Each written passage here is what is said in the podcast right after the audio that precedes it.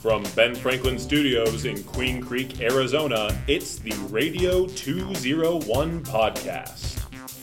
Hello and welcome to episode 31 of Radio 201. You know, it's uh, 18 months since I started this podcast at Benjamin Franklin High School, and it's amazing how this has grown. Started off in a small way, and now we have two podcasts.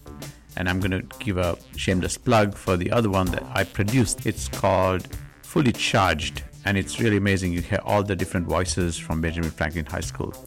But today, I'm focusing on a topic that's in the news, and that is about borders. And no, this is not about just plain immigration controversies. This is about a man who stepped across the border, Salman Rushdie, the Indian author who was stabbed last week in New York. Acclaimed author Salman Rushdie in critical condition after Friday's vicious stabbing. Tonight, recovering from serious wounds to his neck, chest, and abdomen, including. Have you ever crossed a border? Just uh, think about that border that you last crossed. It could be between states or between countries. So now, Rushdie, he knows a lot about borders. You may remember that Rushdie was born in India but lived in Pakistan, crossed one border, and then eventually, I guess he became a citizen of uh, the United Kingdom, so he lived in England.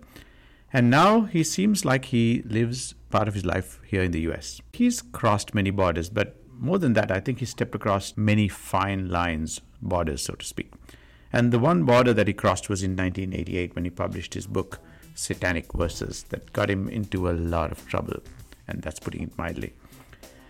On a side note, I featured Rushdie, his other classic, Midnight's Children, in a podcast about writing if you're interested. And it's uh, let me think. I think it was called Mind Your Language. Borders, you see, are really funny things. Typically, they're just lines on the map, aren't they? Dotted lines that someone arbitrarily drew and the rest of us are asked to observe. A canal here, a fence there, a dried up riverbed, a train station. You get the idea. I recall one time being on a train late at night.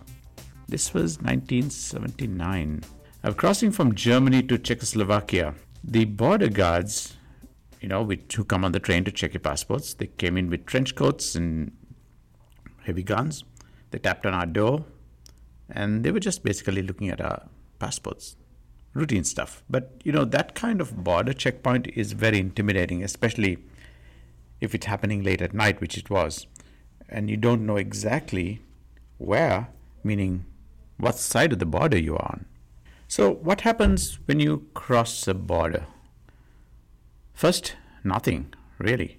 20 feet this way or that way, you, you, know, you see nothing very different. Maybe cactus spikes if you're in Arizona, glowing in the strobe light of a truck. Barbed wire, plastic bags blooming in no man's land. You know, that's basically a border. But the reality is, once you cross that line, you are now in a different jurisdiction. It's that zone where you are subject to new laws on the other side, whether it's speed limits or whether you might be having something in your carry ons that uh, you're not supposed to take.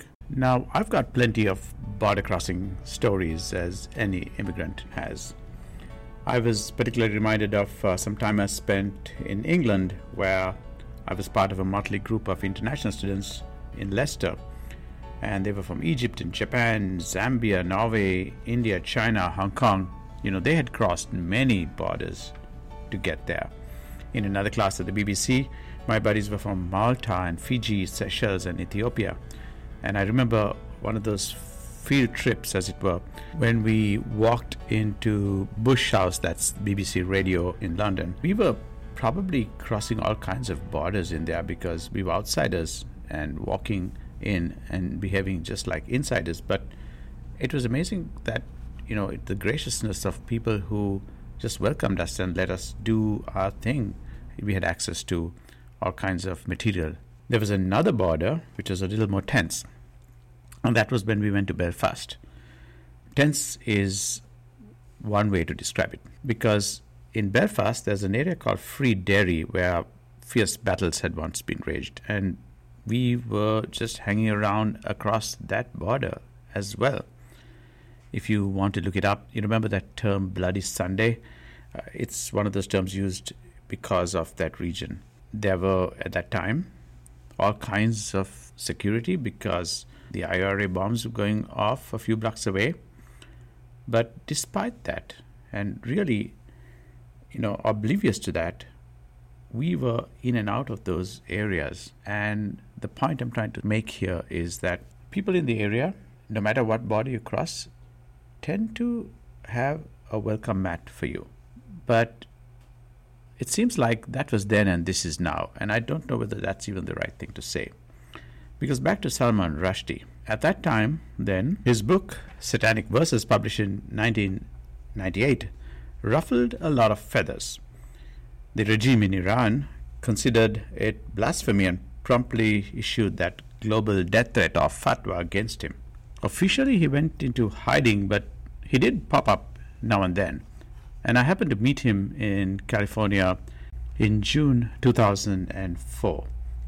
He had just published another book, a collection of stories and essays titled Step Across This Line, an apt title even now, which is part of which I'm using actually for the title of this podcast. One of the things I remember him saying is that we are creatures who are defined by the fact that we tell stories, and our stories are a form of uh, indestructible communications that cannot be stopped.